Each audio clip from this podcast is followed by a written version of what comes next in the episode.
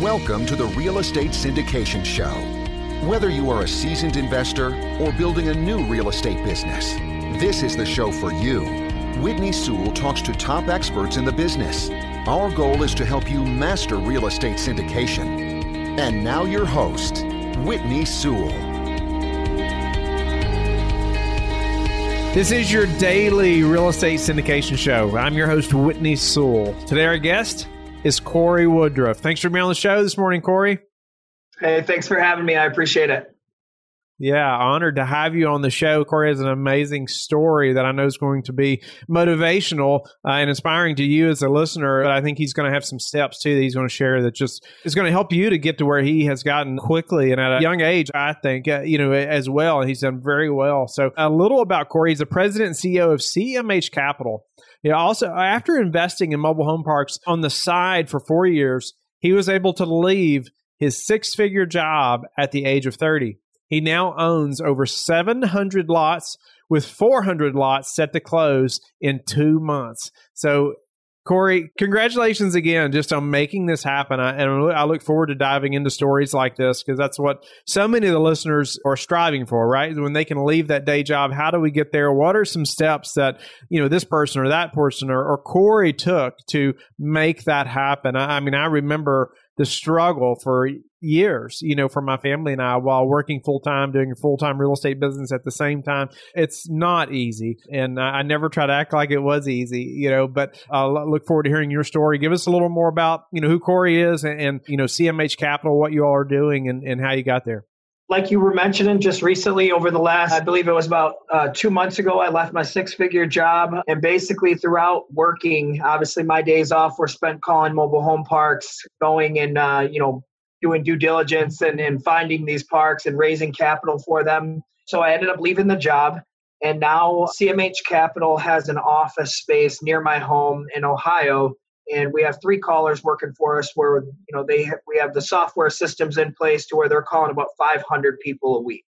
All of our deals have been off market so they're calling these people you know seven days a week. And even myself is still calling then obviously i'm analyzing them and you know making the offers and, and we're putting in about 20 million in offers a week. Offers don't mean much until they're under contract but that's kind of where we're at right now. 500 calls with about you know 15 to 20 million on offers a week Wow. I'm glad you started with that just to tell us the level of commitment and the, the level of just effort, you know, that's being put in right now to make this happen. You know, calling 500 people a week, you know, $20 million in offers every week. What that tells me is that you've built some really good systems you know, and, and, built a team as well to make this happen. I'd like to back up a little bit though and talk about how you started to make this happen while working full time, and then how you got past the this that decision of leaving this job, you know, as well. And then you know maybe we can talk about some of those systems too. But you know, let's back up to you're still working full time. You know, why mobile home parks, and how did you start to purchase the first few deals, or you know what gave you the confidence to do that while also working full time?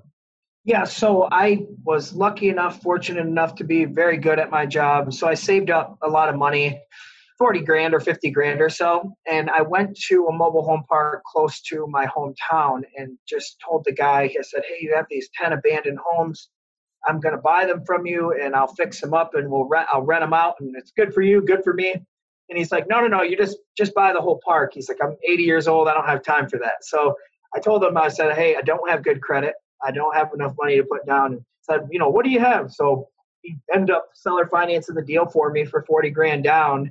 And that was, that was before I knew about investor money. So when I told my spouse, I said, hey, you know, we're going to have this deal for five years. We're going to refinance it and then we'll take that money and buy another deal. But then I just started to meet people and connect with people at associations. And then I kind of started to learn the way of, I noticed that all these people are looking for deals none of them said, Hey, do you know anyone that has money to buy a mobile home park? They were all saying, Hey, this is what I'm looking for.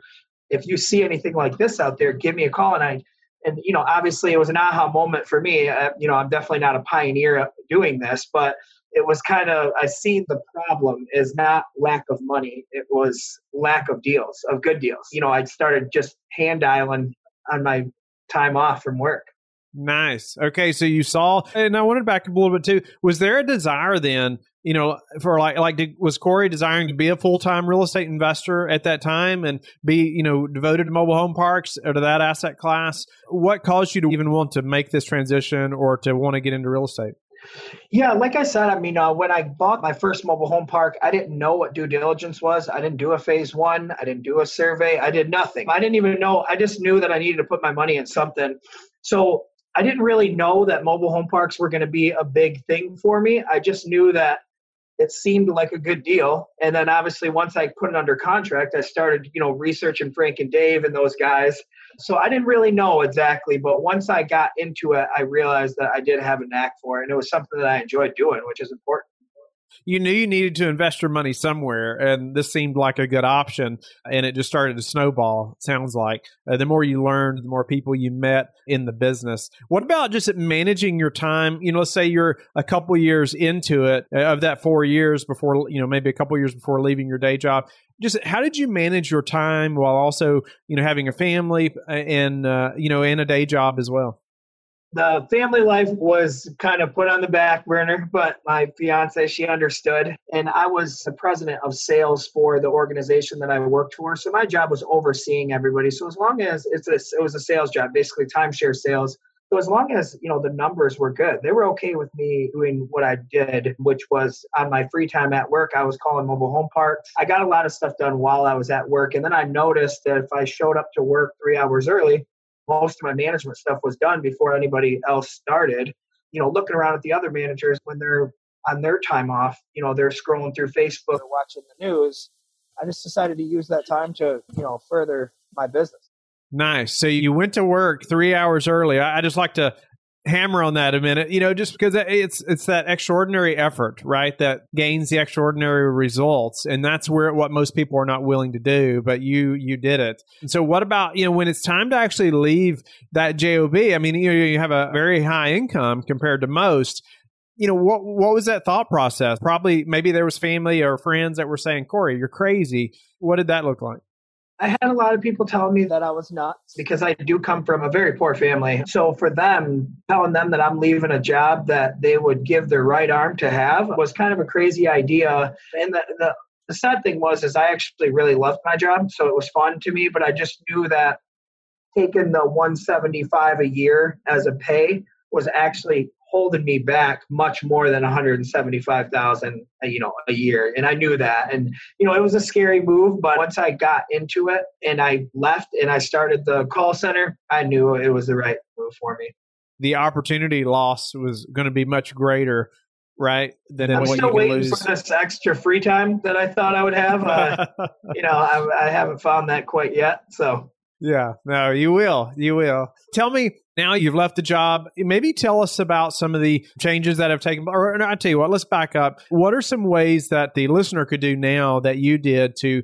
get those first uh, couple deals done? You know, and actually start to see that light at the end of the tunnel. You know, what are some things that you did that were crucial to make it happen for you to get to that point where you can leave your job? Yeah. So number one, you become a student of the game. You go to association shows. You look at forums you watch podcasts like this, you read the books from Frank and Dave and, and also others. So you become a student of the game. But then, you know, the secret, there is no magic secret. It's, it's right here in this phone. So the more you dial it, the more deals you're going to get.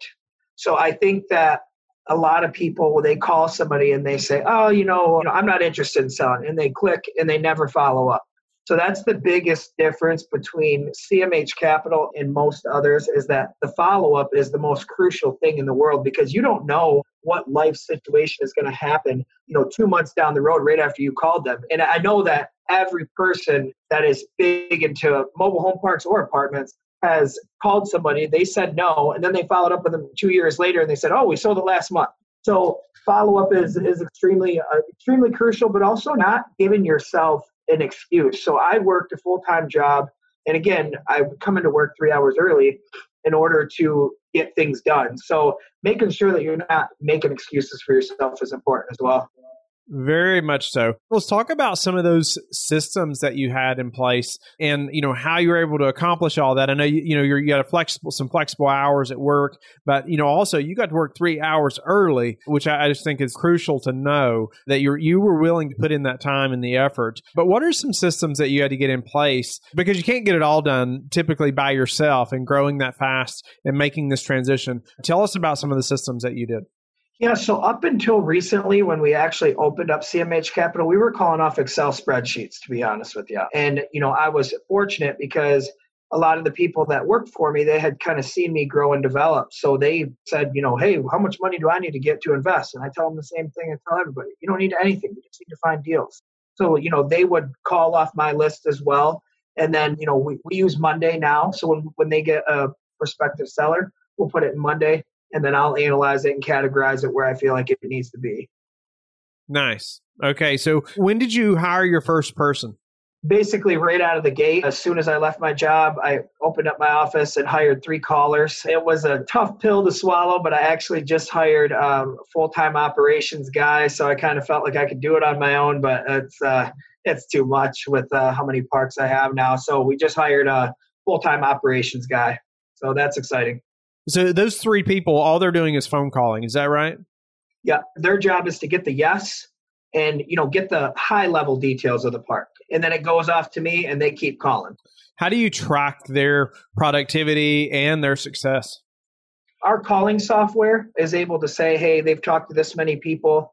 This is how many you know yeses they've gotten uh, or interested in selling." And then I'm also able to kind of see in Monday how many deals they're putting in. But for the most part, I mean, when we're calling parks that are you know 200 spaces and above we say oh you know we'll, we'll use bigger words like acquisitions team analyst team our president and ceo corey woodruff and then you know really build the credibility of our company because the biggest thing 100 spaces and above parks as you know are getting calls every single week every day. So standing out is, uh, is extremely important and, and we use bigger words with those parks that's an interesting thought. Of course, you have a maybe a sales background, right? And so you know you understand some of that probably better than some others. Talk about that just a little bit more, maybe about how you prepare them for that phone call because that's hard, especially if they're not you know in the real estate business or industry in the past, you know, in any way. How else do you help them to think through how they handle that phone call with different individuals? Yeah, so I, uh, you know, it's the same thing in sales. I mean, I've watched a lot of people where they were good when they first started, and then they just overcomplicate the process too much. So we have two pitches when we call. It's like, hey, when you get somebody, when you call, they answer and they say hello, you know, and you can just tell it's a mom and pop owner. So, you know, those people we just say, hey, Corey, our partner, and I, we own a few parks around the area, and we're really interested in yours. You know, do you have any interest in selling? And then if they say no, we're just trying to get a time frame of when they are interested in selling so that we can follow up with them. But then, you know, whenever we're calling the bigger parks, that's when we're talking to them saying, hey, I'm calling today. I'm just a caller. I'm calling to see if you have interest in selling your mobile home park. And if they say yes, we'll say, okay, great. Well, you know, this is what we need to make an offer. Your P&L and your rent roll. Do you feel comfortable sending that over to me? And a lot of times they don't want to. So we say, hey, our president and CEO is more than happy to kind of do a trade where we'll provide proof of funds so you know we're serious. We'll send you over our parks that we manage and we own. And then then would you feel comfortable sending that? And then if they still say no, then we'll say, all right, well, let's get the high level details. I'll send that over to my acquisitions team. And then our president and CEO, Corey Woodruff, will give you a call. Nice. That's awesome. I meant to ask you, what's the calling software, just in case the listeners looking to do the same thing? Mojo. Mojo. Okay. I've heard of that and I'm not tech savvy at all. You know, I tried to look at things like Podio and the integrations, and those systems for me are tough. And I feel like Mojo is much more, you know, user friendly for people like me. So I'm more of a people person. So I, I'm not the best with softwares and all that. I wanted to also hit on when you got the first park, you know, it's incredible. You know, you talked to the guy, he just wanted to sell the whole thing, seller financed it. Incredible, right? Uh, you know, you put 40,000 down. And then, you know, what about, you know, how do you get the next deal? And, and I think you've, you know, you've talked through this a little bit or you're working, helping others to think through this. How do you get the next deal? Well, you don't have the money or, you know, it just seems kind of impossible for some. What was the next deal like or the next deal? How did you start funding those? Basically what I did is I went to the forums and I just posted on there very basic subject line. I just said, who's looking for deals? by that time I had already kind of known that the, the shortcomings of the business is finding good deals. So I ended up linking up with my partner of my second park. And, you know, so that one there, I managed it. I got 30% and I put in five grand on that deal and we just sold it and I, you know, made a couple hundred grand off of it. And then once I got that one, I just started getting introduced to more and more people. So nowadays I have a, a group of seven investors. I only work with one investor on each park because more than anything, it dilutes my equity when you start bringing in more partners. So I only deal with one partner per park nowadays, but the deals is obviously the tough part is finding the good deals to pitch to the investors. Nice. So you have those investors who want to be in on one, and and then you, and you'll rotate through and have one at a time that's partnering. No, that's interesting. What about when you knew that it was time to hire this operations guy? I knew it was time because I spent three days just doing operation stuff, and that was three weeks ago, and I was still catching up. So then I kind of started to think to myself, is saving money really worth it? So it's just a management. The little stuff is is very tedious, but it's also very time consuming. And I also, you know, the investors' money is obviously most important. So, you know, I would rather lose 10 parks than lose one investor. That's just, you don't ever want that to happen. So I just know that, you know, as we grow, every park's going to be running at 75% if I'm doing it all by myself. Obviously, once we put a park under contract, I go out and visit it. That takes two days of my time, and then I'm playing catch up. So that will prove to be a wise decision, I believe. For sure. No doubt about it. Corey, how do you prepare for a potential downturn? I haven't had the experience of going through like an 08 crash or anything like that. But I do like to keep low leverage and I like to keep a lot of cash reserves in the bank for things. So, like when the pandemic hit this year, it was a little bit nerve wracking for me, but I knew that if everybody stopped paying and it lasted a few months, we still had cash saved up. So, I like cash reserves and, and low leverage. I know a lot of people they fix a park up and then you know refinance it and get their money back and, and all that but i prefer if you're going to capitalize it just sell it and move on to another one Okay. Is there a way that you calculate those reserves? I agree. Like cash, uh, you know, in the bank or, you know, in your hand is so valuable when there, when, I mean, anyway, but it's especially valuable as opposed to not having it when there's a problem, right? Uh, you know, when there's a, a downturn of some kind or, or, or whatever, you know, how do you think through, you know, how much do you need? Yeah, I like doing the three month rule, and it obviously depends on the park. So if it's a smaller park, then obviously you need more than that. But I like doing the three months of gross income rule. That seems, you know, hopefully it will be enough. Nice. That's the one benefit of having investors because, like my Bay City Park, my first one, anytime something went wrong with that, I was taking my W 2 income and handing it to the park. And, you know, that was an experience for me for sure. So, Corey, I believe that you know anyone that's successful in business has a high level of self discipline. How did you gain such a high level of self discipline? It's probably not the answer that you're looking for, but I just, you know, well, growing up, I just remember my dad, he struggled, my mom struggled, my grandma struggled, my aunt struggled. And I just, uh, once I got home from college, I just refused to live like that. So it's like you either wake up in the morning and you know put your shoes on and get ready to grind all day. And you know my number one thing is you don't stop when you're tired. You stop when you're done. Now some people would look at my life and say he's missing out a little bit on some key moments for his family and stuff. But you know my dad passed away when i was 21 and because we were not financially stable we lost everything. So the answer to that question is i refuse to be poor Awesome. No, you've got that thing that's driving you, and it sounds like you know life experiences growing up. You know, caused you to just you know click. You know, like uh, you say, I'm going to do something different, and congratulations. Well, what about some daily habits that you're disciplined about doing that have helped you achieve this success? Yeah, I like to take the approach without a strong body, your mind gets weak. Without a strong mind, your money gets weak. So, body, mind, and money. So, every day I wake up, I go to the gym, and then once I go to the gym, I go home, I eat, I spend time with my kids and my fiance, and then I go into the office. I don't do anything for an hour. I just use that to just kind of center myself and get ready for the day. What's a way that you've recently improved your business that we could apply to our business? Making sure that you have a rigorous schedule for yourself which is a lot of times what people lack because if when you own your own business you kind of feel like you can do it as you go but you have to be tougher on yourself than any other boss that you've ever worked for.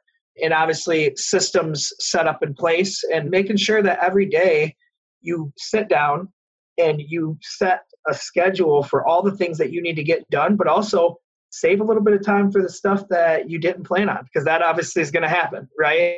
So every day i write on my board exactly what i need to get done to be able to go home and say i did a good job today.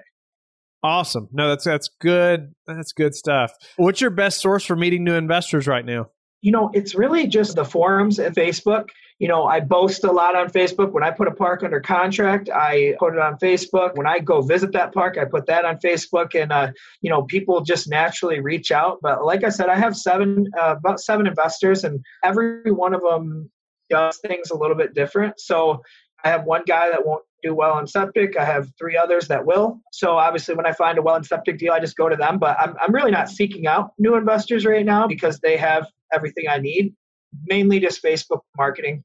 What's the number one thing that's contributed to your success? I, I would say nothing more than mindset. Just keeping a strong mindset and understanding that things are going to go wrong, going to get stressed, and keeping a strong mindset. And then also, you know, there's been guys that have been in the business for 10 years or 20 years, and they, you know, they have owned a thousand lots. And I just, uh, I refuse to let somebody else set my pace. I think keeping a strong mindset and understanding what your goal is and doing everything in your power to get it. And how do you like to give back? You know, like I said, my family is, you know, low income, so I take good care of them. Nice. So, Corey, I'm grateful for just how you gave back to us today and really just sharing your story, helping motivate us and helping us to understand how important the mindset is, but how you went from, you know, working that full time job, getting there early by three hours. You know, I just want the listener to think about that. Are you willing to, you know, do the extraordinary things like that to, to have extraordinary results, you know, like Corey has done? Calling 500 people a week, like build that system so you can make that happen. $20 million in offers a week. Those are some great systems to strive for. And then just, you know, making that transition and now you're hiring people. Corey, congratulations again just on your success. And tell the listeners, though, how they can get in touch with you and learn more about you. So our website is just about done, but right now, best way to contact me is Corey, C-O-R-E-Y, at cmhcapitalinc.com. Awesome, Corey. Great show. That's a wrap. Thank you very much. All right. Hey, thanks for having me, man. Don't go yet. Thank you for listening to today's episode. I would love it if you would go to iTunes right now and leave a rating and written review. I want to hear your feedback. It makes a big difference in getting the podcast out there. You can also go to the Real Estate Syndication Show on Facebook so you can connect with me and we can also receive feedback and your questions there that you want me to answer on the show. Subscribe too so you can get the latest episodes. Lastly, I want to keep you updated. So head over to lifebridgecapital.com and sign up for the newsletter. If you're interested in partnering with me, sign up on the Contact Us page so you can talk to me directly. Have a blessed day, and I will talk to you tomorrow. Thank you for listening to the Real Estate Syndication Show, brought to you by LifeBridge Capital. LifeBridge Capital works with investors nationwide to invest in real estate, while also donating 50% of its profits to assist parents who are committing to adoption. LifeBridge Capital, making a difference, one investor and one child at a time. Connect online at www.lifebridgecapital.com for free material and videos to further your success.